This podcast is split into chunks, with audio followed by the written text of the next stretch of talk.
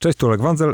Witam Was w kolejnym odcinku bardzo serdecznie i dzisiaj mam przyjemność gościć Szymona Janiaka, czyli partnera zarządzającego funduszu Venture Capital trzysta trzy V C. Witam Ciebie, Szymon. Cześć, Olek. I muszę tutaj od razu widzów, widzów, widzów i słuchaczy, w zależności od tego, kto gdzie to będzie konsumował, przeprosić, ponieważ my już z Szymonem jedną rozmowę nagraliśmy. Była świetna, straciliśmy to nagranie i tylko my we dwóch wiemy, jak była świetna, więc z góry za to przepraszamy. No i mam nadzieję tutaj, że, że nadrobimy, więc Szymon, witam Ciebie serdecznie po raz, po raz drugi i, i tak jak Ci w sumie mówiłem, to być może nawet się dobrze składa, że, że teraz nagrywamy tą, tą rozmowę, ponieważ wtedy, jak gadaliśmy, to jeszcze byłeś przed wydaniem swojej książki o rynku venture w Polsce, a teraz już jesteś po i wręcz jesteś w ogóle po wyprzedaniu nakładu. I powiedz, co ciebie w ogóle zaskoczyło najbardziej w procesie pisania tej książki, jej sprzedaży i, i w ogóle tego, jak, jak ona została przyjęta, no bo yy, pewnie nie będzie to jakąś tajemnicą, jeżeli, jeżeli powiem, czy ty powiesz, że, że nie spodziewałeś się tego, że tak to będzie wyglądać. Tak, zdecydowanie się nie spodziewałem. Co więcej, naprawdę bez takiej fałszywej skromności mogę powiedzieć, że zaskoczyło mnie to, że książka o tak wąskiej tematyce sprzedała się w tydzień, bo tyle dokładnie zajęło wysprzedanie całego nakładu. I to było dla mnie coś o tyle zaskakującego, że jednak słuchałem wielu mędrców z tego rynku, którzy mi yy, doradzali w zakresie tego, ile czego poplanować, że starczy ci na, na rok, że nie masz zupełnie co się przejmować. Później yy, po ułożeniu tego yy, był wielki boom, wielki w tym kontekście, że właściwie to się spodzi- sprowadziło do zakomunikowania głównie na LinkedInie po prostu, że, że ta książka funkcjonuje, bo jak pokazujemy różne moje doświadczenia, to jest środowisko, w którym V C jest najbardziej skondensowane, to znaczy najwięcej ludzi tam um, z, tego, z tego obszaru jakoś aktywnie um, działa e, i tempo, e, którego to nabrało, było dla mnie ogromnym zaskoczeniem, natomiast jeszcze większym zaskoczeniem były dla mnie też recenzje osób, które są y, często nawet na tym rynku dłużej niż ja.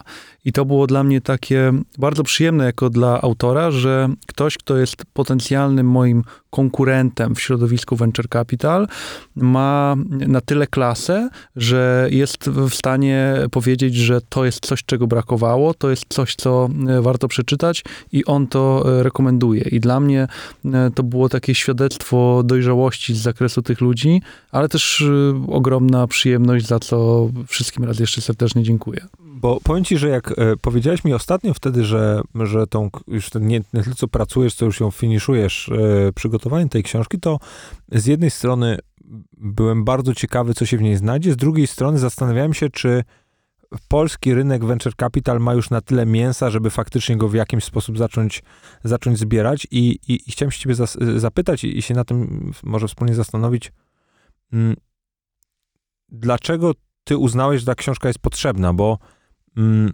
bo jednak no, jesteśmy wciąż no, na, można powiedzieć, w pierwszym akcie, jeżeli chodzi o ten o ten rynek w Polsce. Zdecydowanie tak. Natomiast ten pierwszy akt jest długi, bo ten pierwszy akt trwa już dobre naście lat. Tutaj są różne teorie dotyczące tego, kiedy rynek V C w Polsce się zaczął. Natomiast ja takie wzmożenie identyfikuję w okolicach tam dwa tysiące dziesiątego roku, kiedy to też nabrały tempa te pierwsze publiczne programy, które się nazywały K F K i trzy jeden, które, tak jak te, które są obecnie, wspierały rozwój tego, tego rynku w Polsce i tych inwestycji pojawiło się więcej. Tak w dużym skrócie, bo to też chciałbym to zarysować, bo to jest ważne, po co to wszystko jest, po co pompuje się publiczne pieniądze w rynek venture capital? Z trzech powodów. Pierwszy jest taki, że rynek venture capital funkcjonuje w oparciu o pieniądze od inwestorów. I teraz inwestorzy muszą znać klasę aktywów, jakim jest V C. Bo jeśli ktoś do tej pory nigdy o tym nie słyszał, ma do dyspozycji nieruchomości, ma do dyspozycji mm, obligacje, część wierzy w krypto, no to wkłada... No, wszystkie inne tradycyjne aktywa, no bo to tak, też tak, tak. bardzo dużo. Więc lokuje kapitał w to. I teraz, żeby zachęcić ludzi, żeby pokazać, że na startupach też da się zarobić, tworzy się programy, które różnego rodzaju zachęty oferują inwestorom. Tak? Czyli na przykład, że tenże inwestor będzie dostawał dwa razy więcej zwrotu niż podmiot publiczny. To jest pierwsza rzecz. Druga rzecz jest taka, że nie da się nauczyć inwestowania bez spalenia jakiejś sporej sumy pieniędzy, więc każdy szanujący się venture kapitalista musiał podjąć naprawdę wiele głupich decyzji, żeby zrozumieć, jak ten pieniądz funkcjonuje, żeby zrozumieć w ogóle percepcję inwestora, więc to, że jest tutaj ten lewar publiczny, w pewien sposób to ułatwia i daje większą swobodę do popełnienia błędu, a trzy, pozwala to wszystko na zwiększenie liczby inwestycji, a tym samym na zwiększenie liczby sukcesów, więc dzięki temu na koniec więcej, więcej startupów się udaje. To tak w drodze zarysowania. I teraz odpowiadając już bezpośrednio na twoje pytanie. Siedząc po stronie osoby, która analizuje spółki, których jest tysiąc, tysiąc trzysta, tysiąc pięćset rocznie, ja widzę cały czas te same błędy, które popełniają ludzie. To są bardzo, bardzo różne błędy, od tego, że ktoś nie potrafi przedstawić pomysłu, po to, że ktoś nie potrafi przedstawić siebie samego i sprzedać inwestorowi, po to, że ktoś po prostu nie umie się zachować, tak? W tym kontekście, że nie wiem, łamie jakieś konwenanse, ale w negatywnym tego wyrażenia znaczeniu. I ja staram się zawsze feedbackować tych ludzi, znaczy dawać im informację zwrotną, co oni by mogli zrobić lepiej, ale z natury rzeczy, jeżeli ja mam tak dużo chętnych, to ja rzadko wracam do kogoś, kto źle wypadł na pierwszym spotkaniu. Musi się zadziać coś naprawdę wybitnego. O ile w ogóle doszło do spotkania, bo jeszcze jest pierwszy Dokła- etap filtracji tak. wcześniej, nie? Dokładnie tak, dokładnie tak. I teraz widząc te wszystkie błędy i widząc to, że ta um, krzywa ich popełniania na przestrzeni ostatnich lat kompletnie się nie zmieniła, stwierdziłem, że można by było coś z tym zrobić. I teraz zacząłem od podcastu, którego nagrałem na razie tam raptem kilka odcinków, bo naprawdę mam problem czasowy, żeby się z tym wyrobić. Później były artykuły, później był LinkedIn, wszystkie rzeczy, które pozwalają mi w jakiś sposób komunikować, ale też stwierdziłem, że to nie o to do końca chodzi. To nie o to chodzi, żeby ludzie mogli słyszeć moją opinię, czy też słuchać jakichś anegdot, które są w pewien sposób wyrywkowe, bo dalej nie ma pigułki, nie ma tego jednego miejsca, w ramach którego jak ty pójdziesz do inwestora, masz zapoznać się z czymś, co w założeniu ma ci zająć dwa trzy wieczory, żebyś nie popełnił tych fundamentalnych błędów, które cię skreślają. A co jest ważne, to najczęściej to są błędy, które y, można w łatwy sposób wyeliminować, bo to jest brak przygotowania. To nie jest zły pomysł, to nie jest y, jakiś fundamentalny brak kompetencji u człowieka, to jest y, po prostu brak świadomości y, tego, czego y, venture capital oczekuje i co founder powinien zaprezentować, dać i zrobić, żeby skutecznie przekonać do siebie inwestorów. Ja w ogóle zawsze jestem w, w szoku, gdy, gdy patrzę sobie na różnego rodzaju tego typu historie, bo to, czego też mi się wydaje founderzy nie wyłapują w, w wielu momentach, to jest to, że szczególnie na tym pierwszym etapie, może nie powiem, że ma to charakter gry, ale jednak zasady funkcjonujące z tego środowiska są bardzo określone i przy całej, bym powiedział, legendzie o elastyczności i o tych takich, wiesz, różnych y, kreatywnych rozwiązaniach, no, które faktycznie fundusze venture wspierają, to żeby do tego doszło, to jednak jest bardzo określona struktura, w jaki sposób no, do tego funduszu możesz się dobić. I y, to, co y, mi się też podoba gdzieś w twojej narracji, którą no, budujesz sukcesywnie od, od wielu tam miesięcy, to to, że w jakimś stopniu demistyfikujesz to, z czym to się wiąże w Polsce, bo jednak wiele opracowań dotyczy rynku amerykańskiego, który rządzi się kompletnie innymi prawami, albo, albo rynków zachodnich, gdzie też venture capital po pierwsze nie jest już nie jest nową klasą aktywów, tylko, tylko już któraś kolejna generacja zarówno funduszy, jak, jak, jak i founderów tam funkcjonuje, a w Polsce jednak, jak to zazwyczaj chyba mamy w zwyczaju, lubimy mieć własne rzeczy, nie?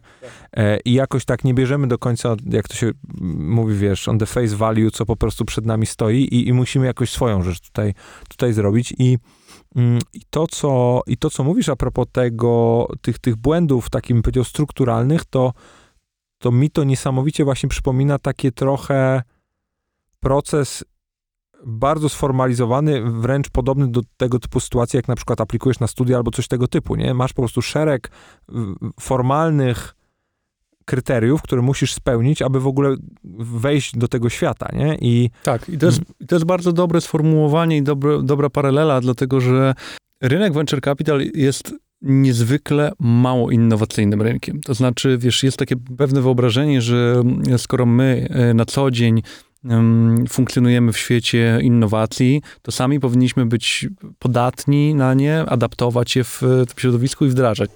A tymczasem jest dokładnie tak, jak mówisz, to znaczy są pewne określone reguły gry, których trzeba przestrzegać. Oczywiście jak od każdej reguły są wyjątki, ale co do zasady ten kapitał pozyskuje się w bardzo zbliżony sposób. I tutaj czy porównamy to do um, rozmowy kwalifikacyjnej na studia, czy, czy nawet do pracy, um, to faktycznie te zbieżności są. Tak? Trzeba e, mieć prezentację, która e, de facto adresuje określone zagadnienia i adresuje je w odpowiedni sposób. Na e, rozmowach padają de facto te same pytania. Oczywiście trochę inaczej zadane, ale inwestorzy co do zasady pytają o to samo. Więc w momencie, kiedy się zbierze, um, jakie pytania mogą padać, to widzi się, że po prostu to jest pewna zamknięta pula, która jest powtarzalna. Więc to jest trochę jak na egzaminie, egzaminie na prawo jazdy, że jakby trzeba nauczyć się w pewien sposób tego, czego inwestorzy oczekują i wtedy można im to dać. Natomiast to jeszcze referując do tego, co powiedziałeś o, o specyfice polskiego rynku, to ostatnio ktoś mi zadał takie fajne pytanie, z natury proste, ale nieco podchwytliwe, jaki jest y, nasz rynek venture capital i moja odpowiedź zamyka się w jednym słowie: polski. Dlatego, że on ma naprawdę swoją y, specyfikę, którą to trzeba prawda. rozumieć. To prawda. Ale to jest, widzisz, to jest bardzo, to jest bardzo ciekawe, bo z jednej strony my zawsze mamy taką tendencję, już mówię narodowo, nie? Że mamy taką tendencję, żeby właśnie tutaj się benchmarkować za granicę, szukać jakichś punktów odniesienia i mówić, będziemy tam drugim Izraelem i parę jeszcze takich, wiesz, zawsze są różnego rodzaju takie slogany, bo to, to fajnie się to później tłumaczy. Natomiast mam też wrażenie, że w, w kwestiach, w których jesteśmy najlepsi, jesteśmy często najlepsi dlatego, że przestaliśmy się wypierać tej naszej polskości, tylko powiedzieliśmy sobie, mamy takie cechy, to nas charakteryzuje, możemy być w tym bardzo dobrzy, i zamiast opowiadać legendy o tym, kim tutaj chcielibyśmy być, to można powiedzieć, jesteśmy tacy, w tym jesteśmy dobrzy, w tym nie jesteśmy dobrzy, tego nie wiemy, nie, za, nie będziemy udawać, że wiemy, nie będziemy opowiadać teraz, że będziemy tutaj podbijać świat i, i, i robić jakieś rzeczy, których nie, nie jesteśmy w stanie kompletnie zrobić w tym konkretnym setupie, tak? Tylko staniemy przed rzeczywistością i powiemy sobie, jesteśmy w tym miejscu. I mówię o tym dlatego, bo to, co rzuca mi się gdzieś w oczy, jak przede wszystkim ciebie czytam, to, że jesteś, dla mnie przynajmniej, pewnego rodzaju, może nie wiem, czy sumieniem tego venture capital w Polsce, ale na pewno pewnego rodzaju takim głosem rozsądku, takim komentatorem, takim gościem, który spojrzy na coś, wiesz, zrobi dwa kroki do tyłu, zobaczy szerszą perspektywę i postara się pewne rzeczy nazwać, które, wiesz, o wszyscy, wszyscy je, je widzą, wszyscy o nie gadają, każdy, każdemu to sprawia na przykład trudność albo go to irytuje, natomiast no nie, nie, nie, nie, nie wypowie tego w taki klarowny sposób, nie? I, mhm. i zastanawiam się, skąd u ciebie się to wzięło i po pierwsze i potrzeba, żeby taką rzecz zrobić, a po drugie mm, no też pewnego rodzaju umiejętność, jak w ogóle podchodzić do tego procesu, wiesz, analizowania tego rynku, jednak z perspektywy a, partycypanta, a z drugiej strony, no, komentatora. Dobra, to to ma związek de facto z moją przeszłością, dlatego że ja przebyłem długą drogę, zanim dotarłem do tego miejsca, gdzie jestem, ponieważ wyjściowo y, studiowałem w ogóle um, programowanie, y, więc y, byłem w założeniu kimś, kto widzi swoją y, przyszłość w y, I T. Rozumiem, świetnie ci poszło. Tak. Przez, przez trzy miesiące, wiesz? Po trzech miesiącach dostałem się z najlepszym wynikiem na studia. Rzuciłem te studia, bo stwierdziłem, że absolutnie to nie jest dla mnie, więc stwierdziłem, że podejdę do tego rynku I T od drugiej strony. Poszedłem na studia dziennikarskie, stałem się dziennikarzem, opowiadałem trochę o tym, jak to wygląda. Następnie stałem się P R-owcem, następnie marketingowcem, następnie biznes, dewelopowałem biznes, później generalnie przedsiębiorcą, później inwestorem. Dlaczego to jest istotne? Dlatego, że ja patrzę na ten rynek innymi oczami niż y, osoby, które y, siedzą w nim na co dzień, dlatego że ja zawsze się śmieję, że jestem humanistą zagubionym w świecie cyferek. Dlatego że większość y, venture kapitalistów to są osoby po y, bankach inwestycyjnych, po spółkach konsultingowych, y, y, osoby, które mają de facto inną percepcję rzeczywistości. Ja y, patrzę na nią y, bardziej z wspomnianej przeze mnie humanistycznej perspektywy. Um, I to też jakby koreluje bardzo fajnie z tym, co my robimy inwestycyjnie, bo my inwestujemy na bardzo wczesnym etapie, gdzie tak naprawdę oczywiście te wszystkie rzeczy, jak um, wielkość rynku, ile spółka może zarabiać, um, to w jaki sposób um, performuje, są kluczowe, ale de facto na koniec dnia um, to wszystko sprowadza się do osoby. Czy jakby ja wierzę, czy dana osoba będzie w stanie dogonić własną opowieść. I teraz dlaczego, dlaczego to jest ważne? Dlatego, że e, polskie środowisko venture capital jest bardzo zamknięte, wbrew pozorom. Jak popatrzy się, że jest sto pięćdziesiąt aktywnych funduszy, przeciętny fundusz ma e, dwóch partnerów, to to jest trzysta osób w czterdziestomilionowym niespełna kraju. Więc y, to jest y, to jeszcze to wąskie. Jest taka, wiesz, y, ma- matematyka dość przychylna, bo jak wiemy, nie wszystkie te fundusze są specjalnie aktywne i, tak, dokładnie. I wiele z nich jeszcze, bym powiedział, no już tak na, na tej linii bocznej to siedzi od dłuższego czasu, więc tak. Pewnie jest to nawet jeszcze mniej. Tak, i te osoby też, te osoby też się znają, bo e, przy tak małym rynku, no my wszyscy się przecinamy na, e, przy, przy prowadzeniu różnych inwestycji. I teraz e, ja zauważyłem, że e, cały czas jest ta e, luka e, kompetencyjna, która powoduje, że startupy nie dostają tego, co chcą, dlatego że nie rozumieją, w co wchodzą. Mają inne wyobrażenie na temat rynku venture capital, mają inne wyobrażenie na temat inwestorów i to jest dla nich krzywdzące. To jest niestety trochę wina mediów, dlatego że buduje się ten kult sukcesu, kult pewnego zwycięstwa przy jednoczesnym luzie, swobodzie, który się w jakiś sposób naturalnie kojarzy jako asocjacja bycia startupem, a w ogóle nie, nie myśli się o drugiej stronie medalu. Nie myśli się o tym, że um, praca w branży technologicznej to jest y, praca w niezwykle turbulentnym środowisku, takim, który może się zmienić naprawdę y, z dnia na dzień, gdzie model biznesowy można się, y, może się nie udać i trzeba go po y, paru miesiącach y, zmieniać dosłownie od, od zera, od, od spodu, y, a jednocześnie ma się inwestora, który, co by nie mówić, jakby się opowiadało o różnych kolorowych relacjach, ma pewne oczekiwanie, bo chce na tym zarobić. Jednocześnie ma się własny dom na głowie, ma się pracowników, którzy są, którzy są wokół um, i ogromną odpowiedzialność przy jednocześnie bardzo dużej liczbie niewiadomych. E, I teraz, jeżeli nie będziemy tych ludzi uświadamiać, jak to wygląda naprawdę, jakie jest e, takie prawdziwe oblicze e, tego rynku, to e, oni będą przychodzili tutaj z uśmiechem, a później odchodzili z płaczem, bo będą po prostu mieć dysonans poznawczy. Spodziewali się czegoś innego, przeczytali w mediach o dwudziestolatku, który jest miliarderem, a nagle generalnie szósty rok z rzędu zasuwają za kilka tysięcy złotych miesięcznie, mając kompetencje, żeby zarabiać co najmniej kilkanaście. I na koniec dnia na przykład, jeżeli nie uda się sprzedać tej spółki, to lądują z niczym, bo ich największą wartością były udziały, które mają papierowy wymiar. No często jeszcze z bagażem frustracji tego, że funduszu, który w nich uwierzył, bo, bo trzeba sobie też jasno powiedzieć, że jak już mówimy o tych różnych polskich cechach, no to w Polsce nie jest tak prosto ponosić porażki, że jednak ma to kompletnie inne nacechowanie niż na przykład na rynkach mhm, tak. zagranicznych. Nie? Zresztą, wiesz, no funkcjonowałeś w Ameryce, wiesz jak to tam wygląda. Tak.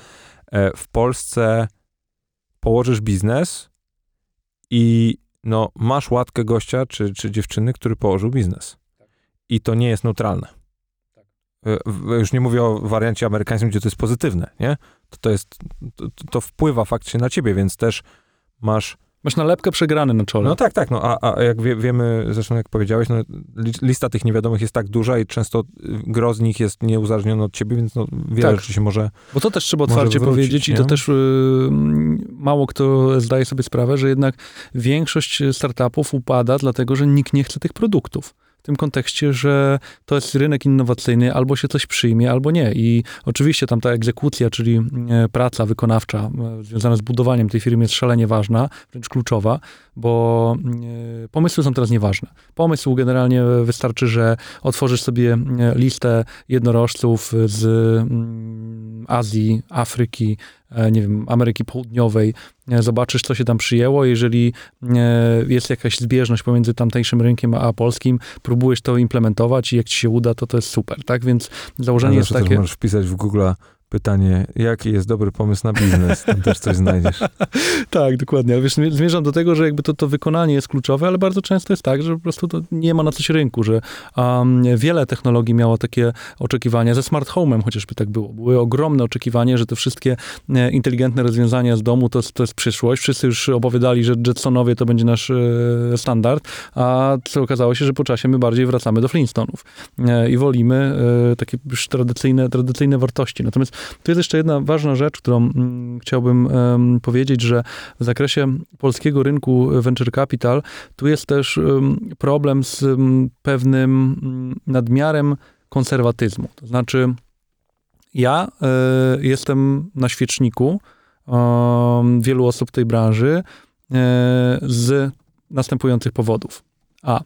Mówię o tym, jak jest naprawdę, więc y, trochę ujawniam coś, co było za kulisami, bo y, nie widzę jakiejś potrzeby, żeby to było. Noszę kolorowe skarpetki, mam y, wymalowaną twarz, inwestuję w sposób, który nie jest typowy dla, dla V C w m, różnych, różnych obszarach, bo widzę wartość w tym, żeby wywracać stół do góry nogami, bo uważam, że to jest naturalny sposób prowadzenia biznesu.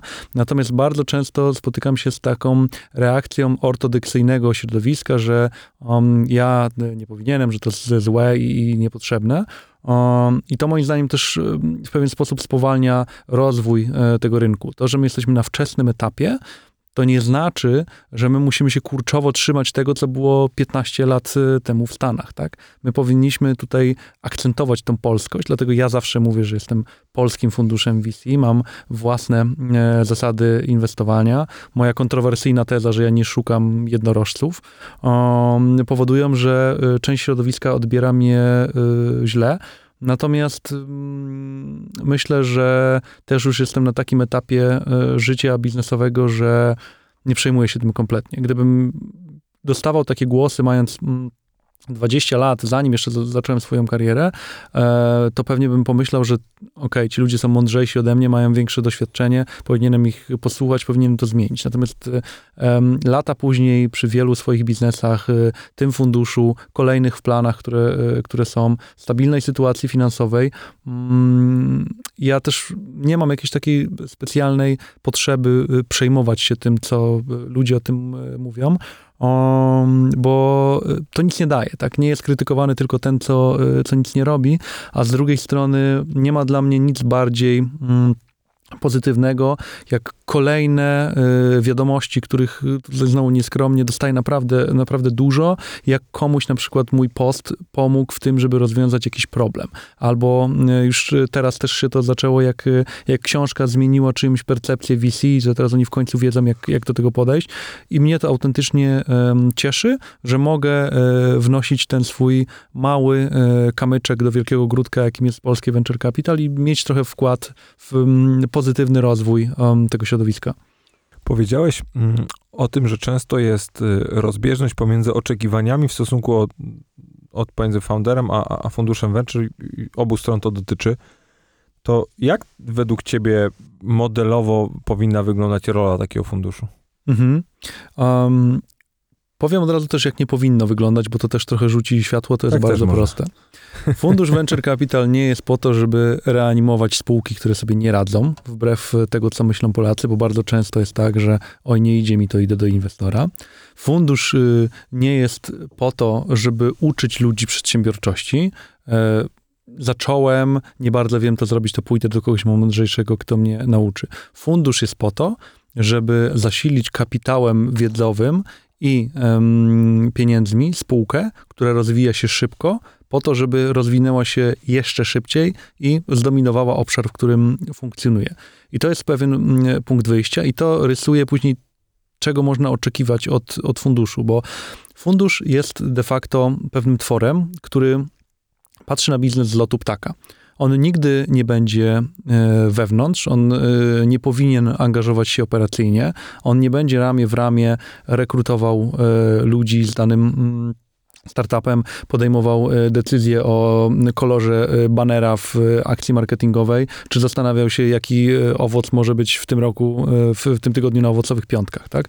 To jakby nie jest ten, to nie jest ten poziom. My jesteśmy dalej, musimy utrzymać dystans do spółki i musimy widzieć to, czego przedsiębiorca nie jest w stanie zauważyć. To jest szalenie ważne, dlatego że to też pokazuje, że bycie przedsiębiorcą to jest moim zdaniem możliwie najlepszy wstęp do tego, żeby zostać inwestorem slash venture kapitalistą, ale to są dwie zupełnie różne pary kompetencji. To znaczy znam bardzo wielu niesamowitych przedsiębiorców, którzy zbudowali ogromne firmy, natomiast są kompletnie beznadziejnymi inwestorami, ponieważ na przykład są apodyktyczni, narzucają swój sposób prowadzenia biznesu, nie rozumieją, że to nie jest ich firma i to są też kompetencje, których po prostu trzeba się nauczyć. Więc zamykając klamrą twoje pytanie, dobry fundusz to jest taki, który jest um, w pewien sposób transparentny dla ciebie, to znaczy nie czujesz na jego oddechu na plecach, natomiast jest, jest zawsze tam, kiedy go potrzebujesz. W kontekście porady, w kontekście otwarcia drzwi do kogoś, w kontekście pomocy w wytyczeniu kierunków. A ty w ogóle wierzysz w to sformułowanie smart money? Zastanawiam się. Zastanawiam się, mm, dlatego że... Bo, bo, bo chyba nie ma, za przeproszeniem, bardziej wyruchanego sformułowania w tej branży niż to. Tak, jest, jest niezwykle wyświechtane, bo każdy... O, ładniej fun- powiedziane. Każdy fundusz gada to samo, tak? Yy, daje... W ogóle naprawdę, co to znaczy? Ja, ja, ja wysiadam w tym momencie. Nie wiem, co to znaczy. Jasne. No wiesz, w założeniu powinno to znaczyć to, że to jest kapitał plus wiedza. Um, I taką, taką kombinację dostajesz, bo... Wiele osób zapomina też o tym, że venture capital to są piekielnie drogie pieniądze. Bo jeżeli ty, Olek, masz pomysł na to, jak prowadzić swoją firmę, ty wiesz, co musisz zrobić, żeby pomnożyć jej przychody razy dziesięć, ty tylko potrzebujesz czystego kapitału, to dla ciebie dużo bardziej sensownym byłoby zaryzykować i wziąć na przykład pożyczkę, niż generalnie oddać dwadzieścia procent, dziesięć procent, nieważne, firmy, którą będziesz budował jeszcze przez dwadzieścia lat. Więc ja też w swojej książce postawiłem taką kontrowersyjną trochę tezę, że fajnie, że ruszyłeś po um, finansowanie typu venture capital, i chcesz funkcjonować w tym świecie, bo to jest taka naturalna asocjacja, że jeżeli jestem startupem, to idę do, do V C. Natomiast zastanów się najpierw, drogi founderze, czy jest ci to potrzebne i po co ci to jest potrzebne, bo biznes można finansować teraz na dziesiątki różnych sposobów. Są kredyty, jest crowdfunding, jest friends and family, jest bootstrapowanie, jest mnóstwo sposobów, w ramach których można wziąć kapitał i niekoniecznie one wiążą się z V C. Więc najpierw, zanim się, wiesz, zrobi cokolwiek, to trzeba być pewnym, że ja wiem, po co tam idę. I to jest też ten kawałek, znowu wracając do wcześniejszego etapu rozmowy, to jest też kawałek mojej misji. Wiedz, po co tam idziesz i co możesz tam dostać. Czy to na pewno będzie dla ciebie dobre, zwłaszcza, że znowu, nie polewając tej mm, całej...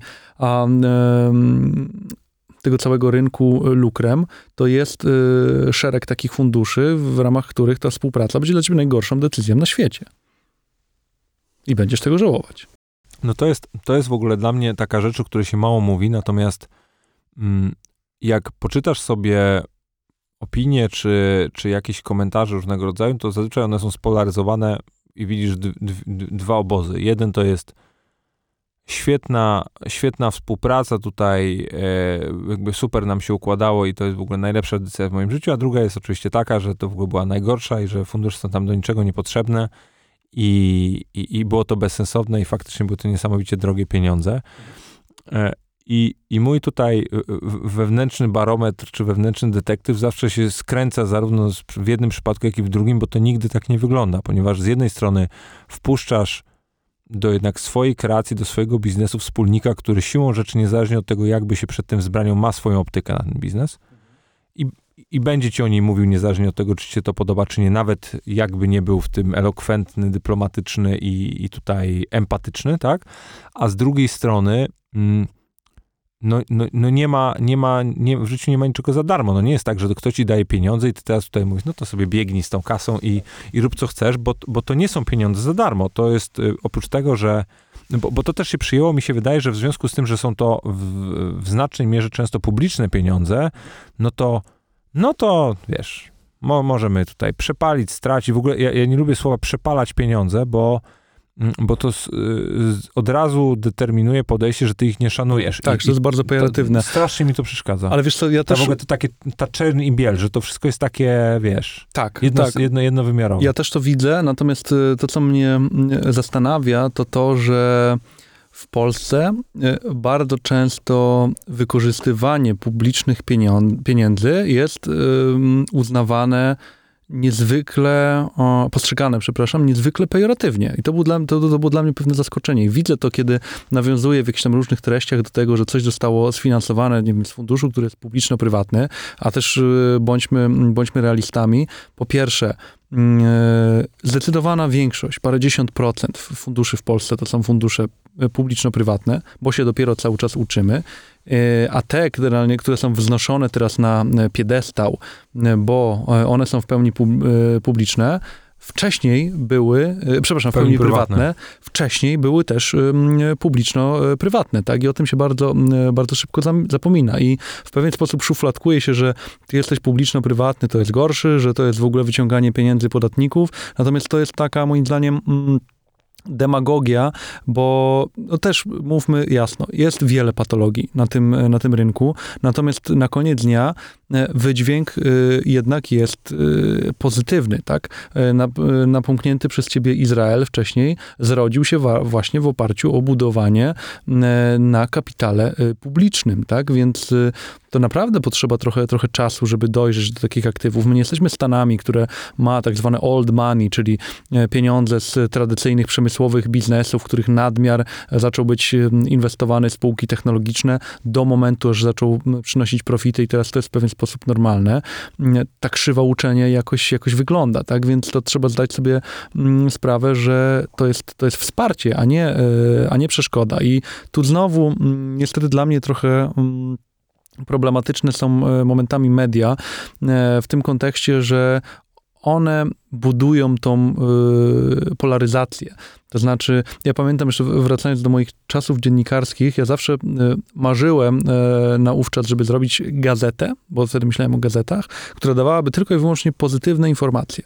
Bo ja na przykład, jak teraz wchodzę na wiele takich horyzontali, y, y, portali horyzontalnych, ja nie mogę tego czytać. Tam jest tyle złych informacji.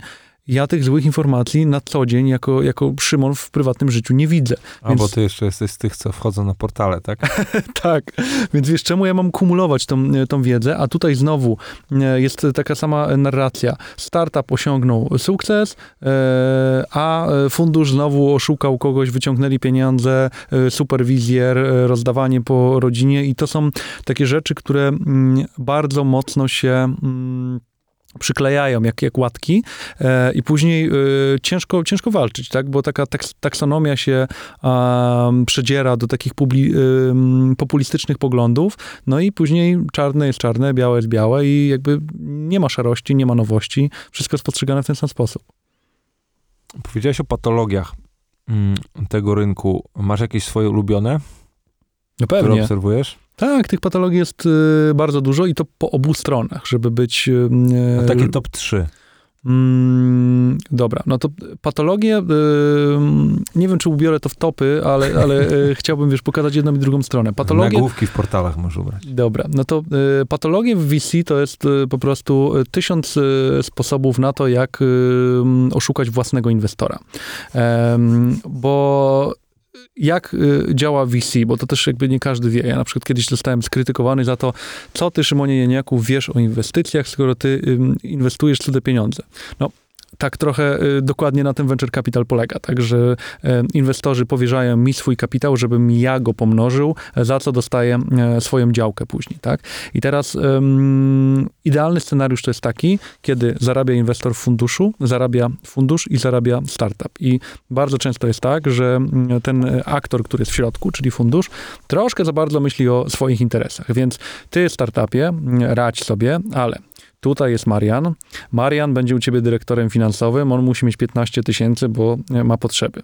Tam jest firma software'owa, która naprawdę zrobi to lepiej niż wszyscy. Myślę, że powinieneś co najmniej pół miliona u nich wydać, a w ogóle to jeszcze powinieneś nam płacić za to doradztwo, co masz co miesiąc, bo nic nie ma za darmo. Czyli w dużym skrócie to się sprowadza wszystko do tego, żeby wyciągać pieniądze ze startupów i patologie w V C to są po prostu różne ewolucje tego, w jaki sposób to można robić. No chyba, że już jest taka skrajność, kiedy to sam fundusz jest dogadany z inwestorem, no i wtedy to jest rozdawanie inwestycji po rodzinie. Pamiętam, kiedyś była taki, taka głośna sprawa funduszu, który zainwestował wszystko w własne otoczenie, ale nie w tym dobrym tego słowa znaczeniu, że przedsiębiorców czy um, menedżerów z własnego środowiska,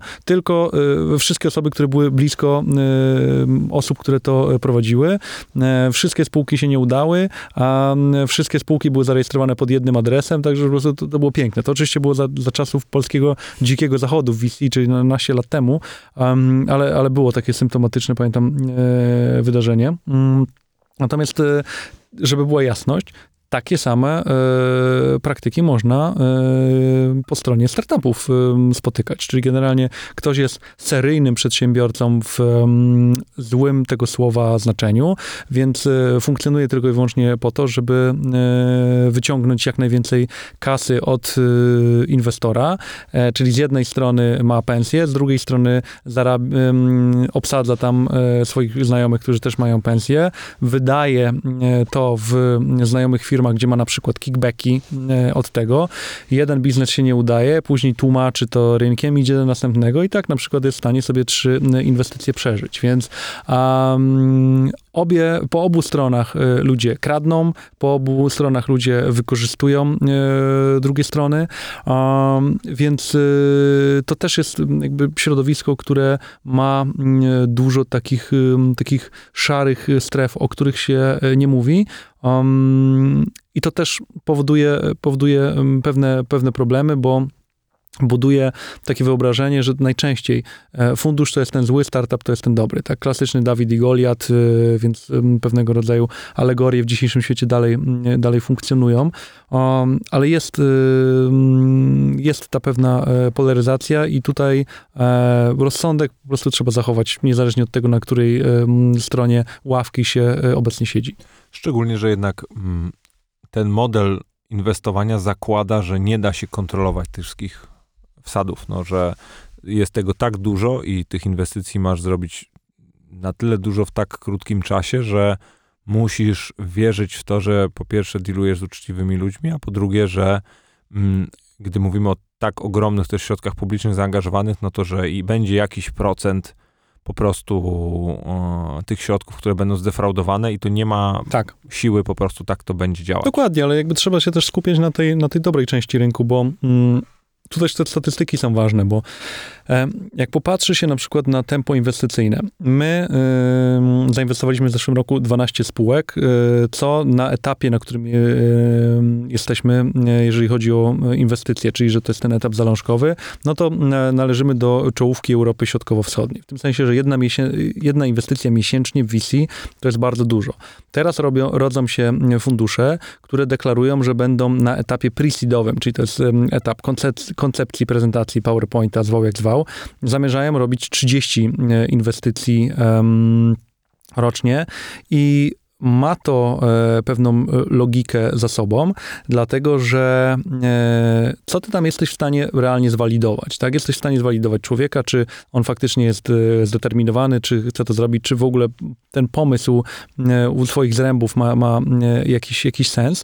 Natomiast to, czy to się uda, no to jest czysta statystyka, tak? Większość się nie uda, więc jak zainwestujesz odpowiednio dużo, no to efekt powinien być taki, że jednak, jednak ci się to zwróci. I to też trzeba mieć na, na uwadze, że um, każdy też z um, takich etapów inwestycyjnych rządzi się um, swoimi prawami. Czym innym jest spółka na etapie dwóch sympatycznych dżentelmenów, bo jednak to jest bardzo zmaskulinizowany rynek, którzy um, dopiero tworzą sobie um, swoją przygodę biznesową, a czym innym jest spółka, która jest już po pięciu, po pięciu rundach i tą można ocenić z perspektywy finansowej.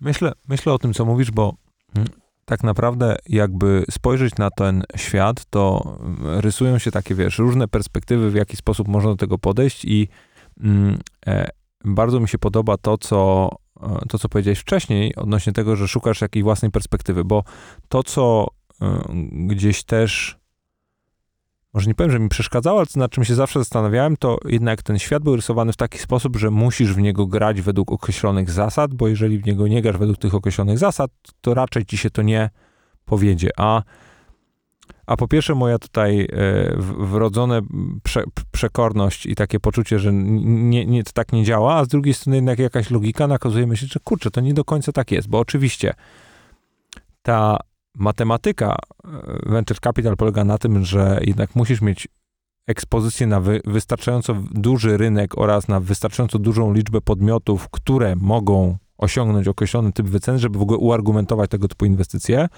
ale jeżeli przyjmiesz już to założenie, to potem jej egzekucja tego założenia jest różnoraka. Nie, nie, nie, nie trzeba wy, wyłącznie inwestować w biznesy mm, software'owe, które e, sprzedają go jako usługę i, i mają tutaj, tak, ale tutaj, e, tutaj powtarzalny, jeżeli, wiesz, jeżeli miesięczny mogę, to, przychód. Nie? Oczywiście, tak, tak, tak. Tu ci przerwę, bo to jest bardzo fajny przykład, z którym ja, ja ostatnio też y, się zatknąłem. Um, kiedyś było tak. Szukam jednorożców, y, szukam jednej czy dwóch spółek, która de facto zwróci mi cały portfel, parę później może być średnie, reszta może się nie udać, matematyka się zgadza. Jesteśmy w stanie zwrócić fundusz. Natomiast y, ja na przykład przyjąłem kompletnie inną optykę. To znaczy ja wolę e, te spółki, które są w tej pułapce średniego rynku. Wolę spółki takie, które są zbudowane na solidnym fundamencie finansowym, które nigdy nie będą jednorożcem, bo na przykład działają na zbyt małym rynku, bo są zbyt lokalne, ale to są spółki, na których ja mogę zwrócić trzy cztery razy włożony pieniądz, a nie trzysta czterysta. I teraz te spółki charakteryzują się tym, że tamto ryzyko jest dużo niższe, bo jak spółka już funkcjonuje, co więcej jest dochodowa, to y, ryzyko, że ona upadnie, jak skończy jej się pieniądze, versus taka, która żyje od rundy do rundy, jest zupełnie inna. I teraz ja sobie skalkulowałem to tak, że jak będę miał wiele spółek, którym każda y, będzie właśnie mi dawała taki zwrot y, rzędu trzy cztery, to wyjdę na tym mniej więcej tak samo, jak ktoś, kto poluje na tą y, jedną dużą, przy czym ja mam taką przewagę, że y, moja część rynku jest niezagospodarowana, bo to nie jest V C, bo to nie jest y, konserwatywne, bo tak się y, nie podchodzi. I y, ja znalazłem tutaj w tej niszy swoją y, ogromną przewagę y, i tak jak jeszcze trzy y, lata temu, kiedy tworzyliśmy tą strategię, Um, było to pewne założenie biznesowe, które może się udać, nie udać, jak wszędzie. Ale teraz, fast forward, um, parę lat do przodu, ja widzę to w rachunku zysków i strat. Tak? Widzę um, spółki, które e, w momencie, kiedy inwestowaliśmy, e, miały dwa miliony przychodu, teraz mają e, dwadzieścia pięć. Um, I one nigdy nie będą niesamowicie olbrzymie, ale ja już na nich zarobiłem e, wielokrotnie. I to jest coś, co... Mm, co jest ważne w szukaniu nisz. Natomiast tu jeszcze jedną ważną rzecz chciałbym napomknąć, dlatego że w środowisku funduszowym bardzo często operuje się papierowymi pieniędzmi. Że startup jest wart nie wiadomo ile, że founder jest bogaty, bo jego udziały są warte nie wiadomo ile, tylko rzadko się zwraca uwagę na to, że to jest kompletnie niepłynne aktywo. Bo teraz to, że Każdy fundusz chce zarobić, więc ty, Olek, wszedłeś pierwszy, włożyłeś yy, milion przy wartości pięciu milionów, no to żeby mi się to opłacało, no to jak ja wchodzę, yy, wkładam kolejną kasę, to, to musi być warte co najmniej dziesięć piętnaście. Następny wejdzie trzydzieści. I tak wiesz, każdy, każdy fundusz pompuje yy, trochę ten balon, zanim go poda dalej, tylko problem jest na tym, że yy, kiedy ta zabawa kończy się? Kończy się w momencie, kiedy albo znajdzie się najczęściej inwestor w postaci mm, spółki z danej branży, która kupi ten startup, bądź kiedy jest debiut na giełdzie. Mm. I to w tym pozytywnym wariancie. Tak, i to w tym pozytywnym wariancie. I teraz nagle okazuje się, że y, zwłaszcza przy tym y, wykupie przez inwestora branżowego jest bardzo duża różnica wyceny pomiędzy tym, co myślały o tym V C, a za ile można to sprzedać. I teraz, wiesz, pokazuje się piękne prezentacje, że ten portfel rośnie jak szalony, że taki wskaźnik A U M, czyli Assets Under Management, czyli zarządzane aktywa, um, rosną z roku na rok i wszystko fajnie, tylko um, problem jest z tym, że z kolei wskaźnik D P I, czyli um, pieniądze, które faktycznie trafią, trafiły już do funduszu, jest y, bardzo niski, a pikanterii jeszcze dodaje temu sama taka tradycyjna konstrukcja V C, która y, zakłada, że fundusz stworzony jest na osiem dziesięć lat. Pierwsze cztery pięć inwestujesz, drugie cztery pięć dezinwestujesz. I teraz, jak jesteś na ostatnim roku y, i masz cały czas kilka tych spółek w portfelu, no to coś musisz z tym zrobić. Co robisz wtedy? Fire sale. Czyli generalnie zaczynasz to szybko sprzedawać. Żeby to szybko sprzedać, sprzedajesz to tanio. I efekt jest taki, że znowu twoje y, ogromne statystyki statystyki szybko, szybko padają i ten zwrot na koniec jest bardzo daleki od tych obietnic, które były nie tylko na początku, ale w trakcie i nawet pod koniec. To tu są dwie rzeczy, których bym chciał dotknąć, bo mm, jedna dotyczy tego, tego pompowa- pompowania balonika, jeżeli chodzi o wycenę, a druga, a druga exitu, bo z jednej, bo, bo jak odnoszę się do tej pierwszej teraz. Ta, ta sytuacja, o której ty powiedziałeś, czyli bym powiedział tworzenie tego scenariusza sukcesu i poprawianie tych parametrów co chwilę i, i opowiadanie pewnej historii, bo trzeba sobie jasno powiedzieć, że wszyscy, bo, bo to jest też istotne, co być może nie wybrzmiało wcześniej, wszyscy partycypanci w tej grze mają jeden wspólny cel, to znaczy zmaksymalizować wartość spółki w dłuższym terminie, a szczególnie bym powiedział ci na końcu, ponieważ oni potencjalnie wchodzą w ogóle najdrożej. Mają proporcjonalnie niższe ryzyko, natomiast siłą rzeczy jest to po prostu już relatywnie wysoko wyceniany biznes.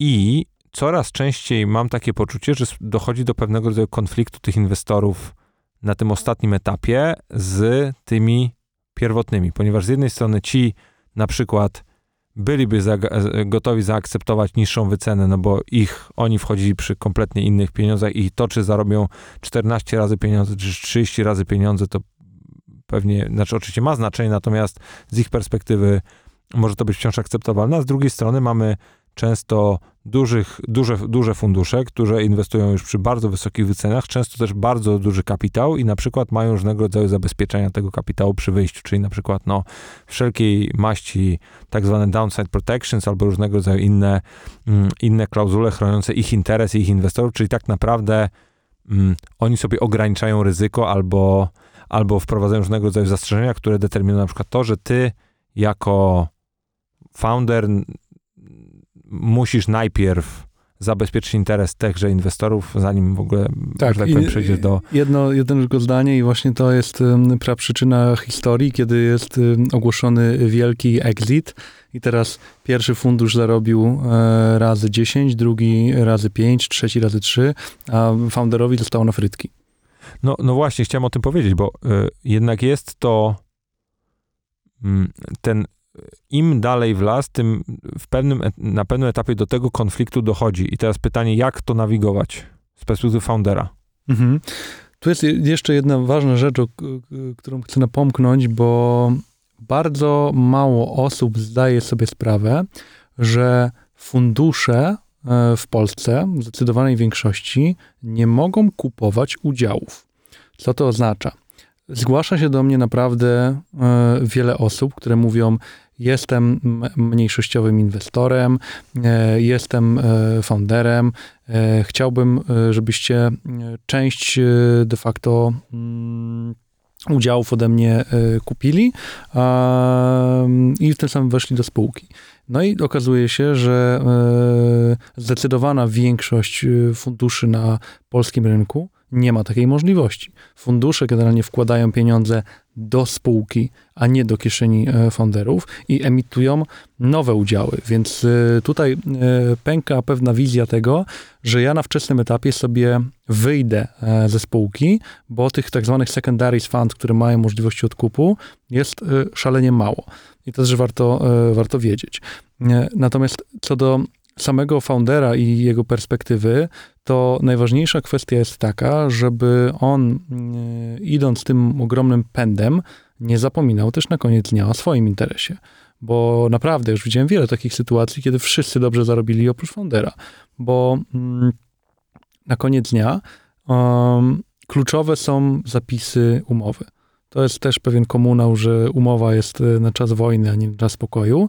Natomiast jak się kończy daną inwestycję um, i e, pewne rzeczy strukturyzuje, no to zawsze robi się to w oparciu o umowę. I nagle founder się dowiaduje, że aha, czyli pierwszy fundusz miał zapisane, że on ma dostać najpierw kapitał włożony razy trzy, drugi fundusz miał zagwarantowaną stopę e, zwrotu, w międzyczasie jeszcze e, founder na przykład popełnił jakiś um, fundamentalny błąd łamiący umowę, przez to karnie zostały zredukowane e, jego udziały.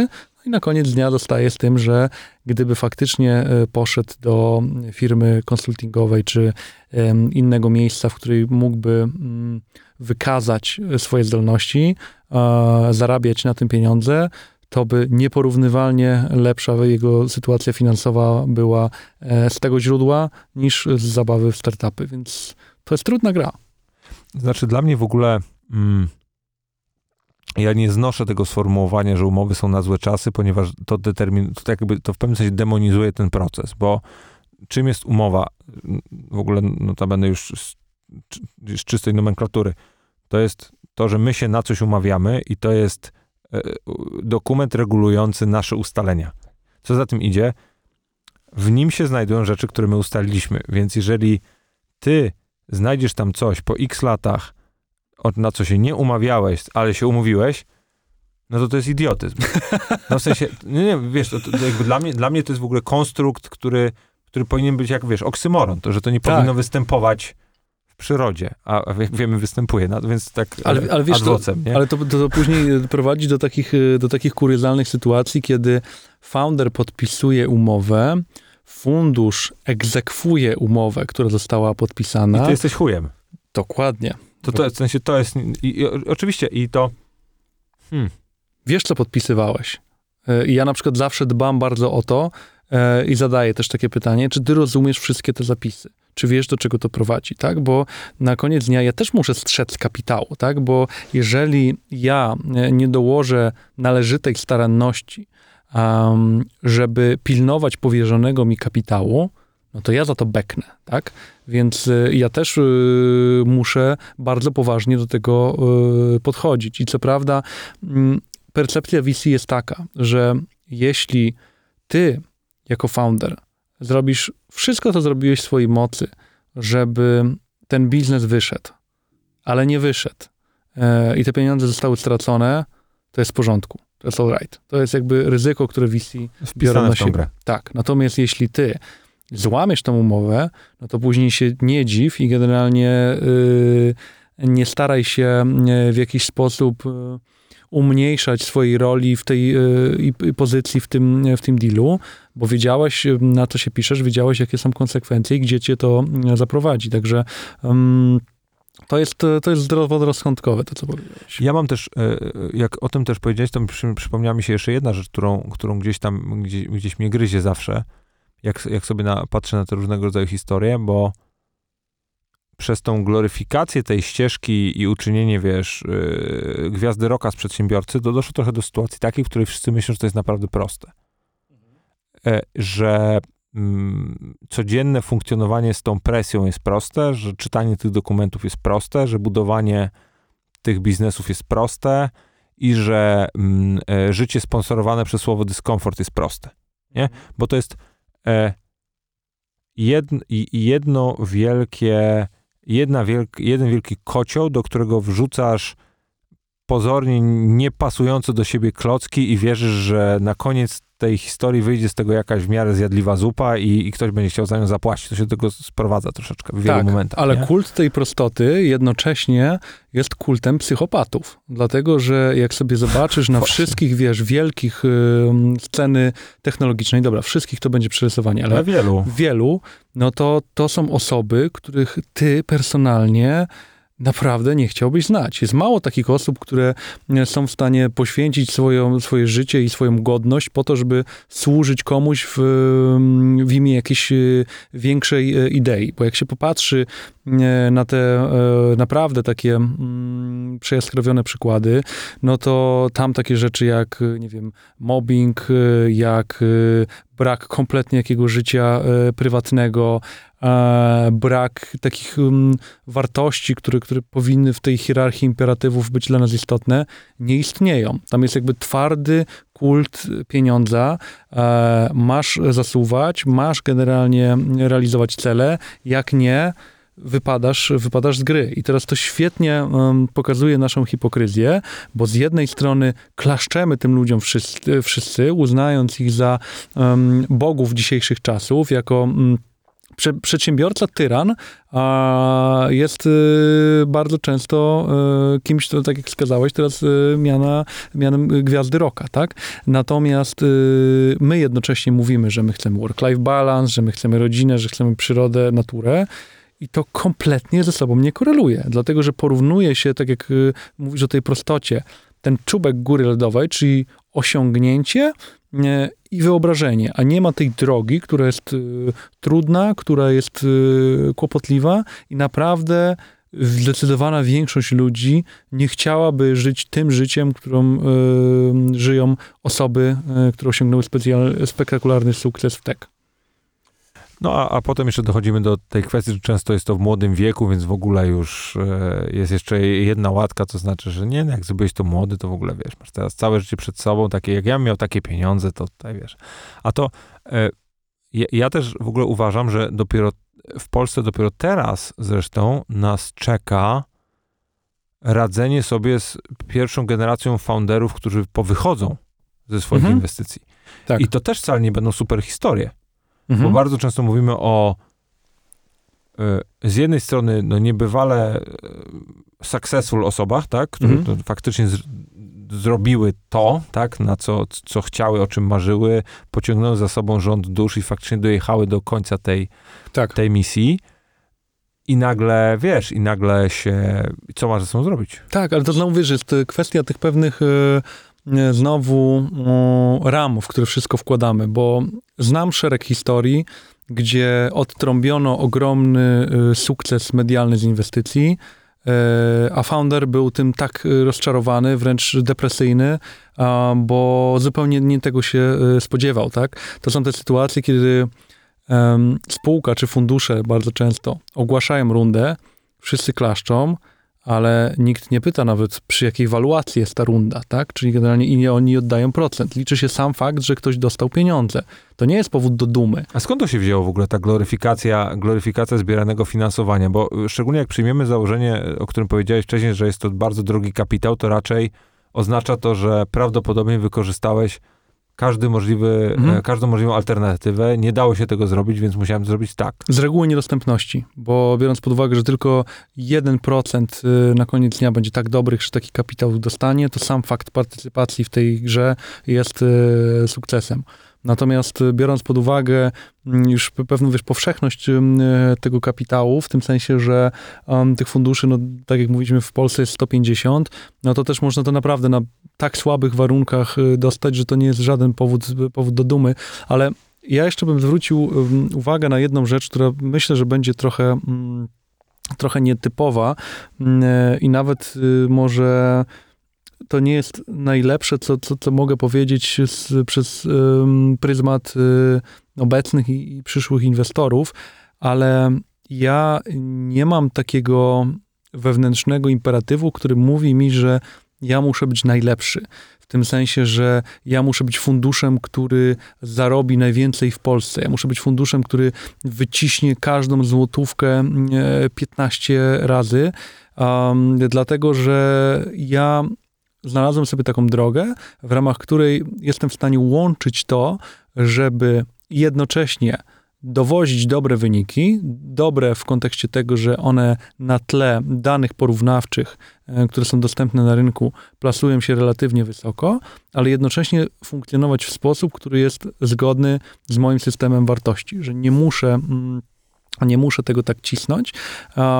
I efekt jest taki, że ta praca wtedy robi się naprawdę, naprawdę bardzo przyjemna. W kontekście tego, że nie zawsze warto tak się poświęcić i dokręcić tą, tą śrubę na sto pięćdziesiąt procent po to, żeby tylko trochę więcej zwrotu z tego wyciągnąć.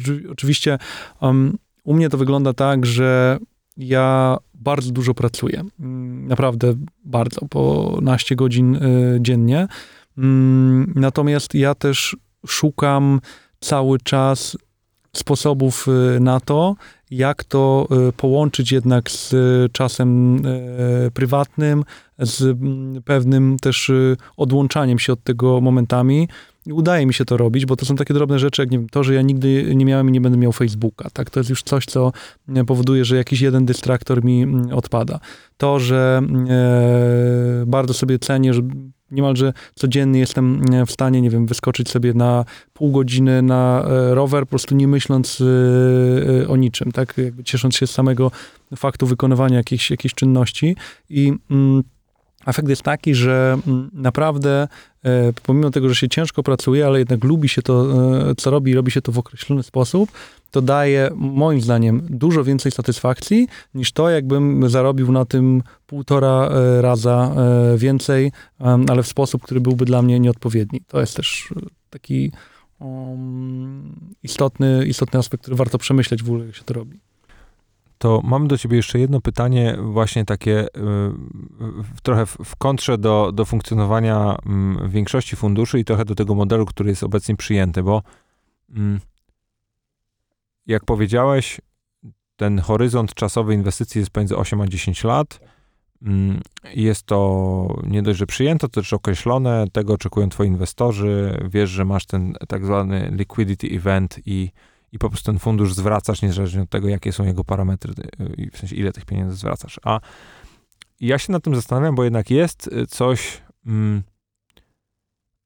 jest, jest pewna taka cecha tego modelu, która jest, jest jego ograniczeniem w mojej ocenie. Zresztą też wiele funduszy amerykańskich na to teraz zwraca uwagę i tutaj pewnie Sequoia jest, Sequoia Capital, jeden z tych większych funduszy, jest, mm, jest tego gdzieś tam protoplastą. Że rolling funds, czyli fundusze, które się nie kończą? Nawet nie chodzi o rolling fund, chodzi mi o to, że jak już zainwestowałeś w dobre spółki, to dlaczego masz z nich wychodzić, tylko dlatego, że musisz z nich wyjść. Tak, tak, ale to właśnie była pra, pra przyczyna powstania rolling funds, tak? Czyli funduszy... Ale mi, ale mi chodzi o to, że to jest jeden z możliwych scenariuszy, jak, to, jak tak. ten problem zaadresować. Natomiast chodzi mi o to, wiesz, jak już poświęciłeś tyle czasu, żeby znaleźć te podmioty, tak. One zarabiają pieniądze.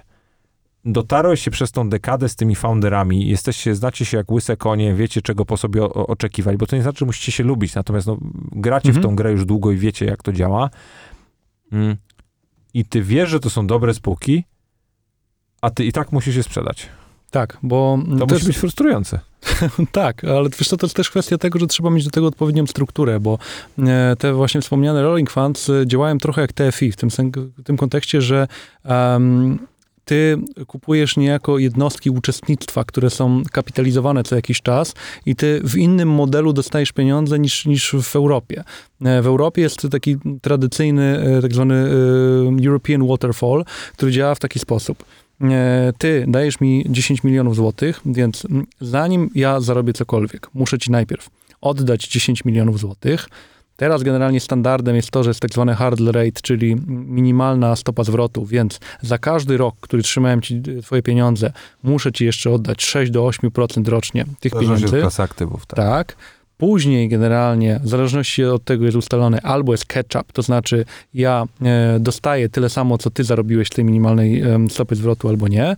I dopiero po tym ja dostaję dwadzieścia procent nadwyżki od tego, co udało nam się wspólnie wypracować. To też pokazuje, jak, jak ten model jest trudny tak naprawdę, żeby cokolwiek na tym, na tym zarobić, jeżeli faktycznie chce się na tym zarobić, a nie tylko chce się wydać, wydać kasę i pożywić się na inwestorach przez, przez wiele lat. Ale to jest też coś, co ja staram się robić, wsadzając kij w mrowisko, w, właśnie w zakresie tej pewnej, pewnej ortodoksyjności V C, że um, są teraz nawet modele, które zakładają, że V C nie obejmują udziałów, co jest fundamentem fundamentów. To działa w taki sposób, że kapitał jest lokowany do spółki i fundusz y, otrzymuje udział w zysku na określonym poziomie, w ogóle nie mając potrzeby wchodzenia na, na udziały. I teraz to się zmienia. Ja ostatnio też miałem taką dyskusję z kimś, że ktoś mi zarzucił, że to, co my robimy, to nie jest V C, ale wtedy mówię, świat V C się zmienia. Nie musimy naprawdę być tym, co dwadzieścia lat temu było w Stanach. A jak teraz się popatrzy właśnie, jak to ewoluowało, jakie są nowe modele funkcjonowania, to jeżeli ja zainwestuję w spółkę dużo, yy, inaczej, obejmę w spółce dużo więcej udziałów, niż robią to normalne V C, bo ja uznaję, że nie ma potrzeby funkcjonowania yy, z kolejnymi V C, nie ma potrzeby kolejnych rund.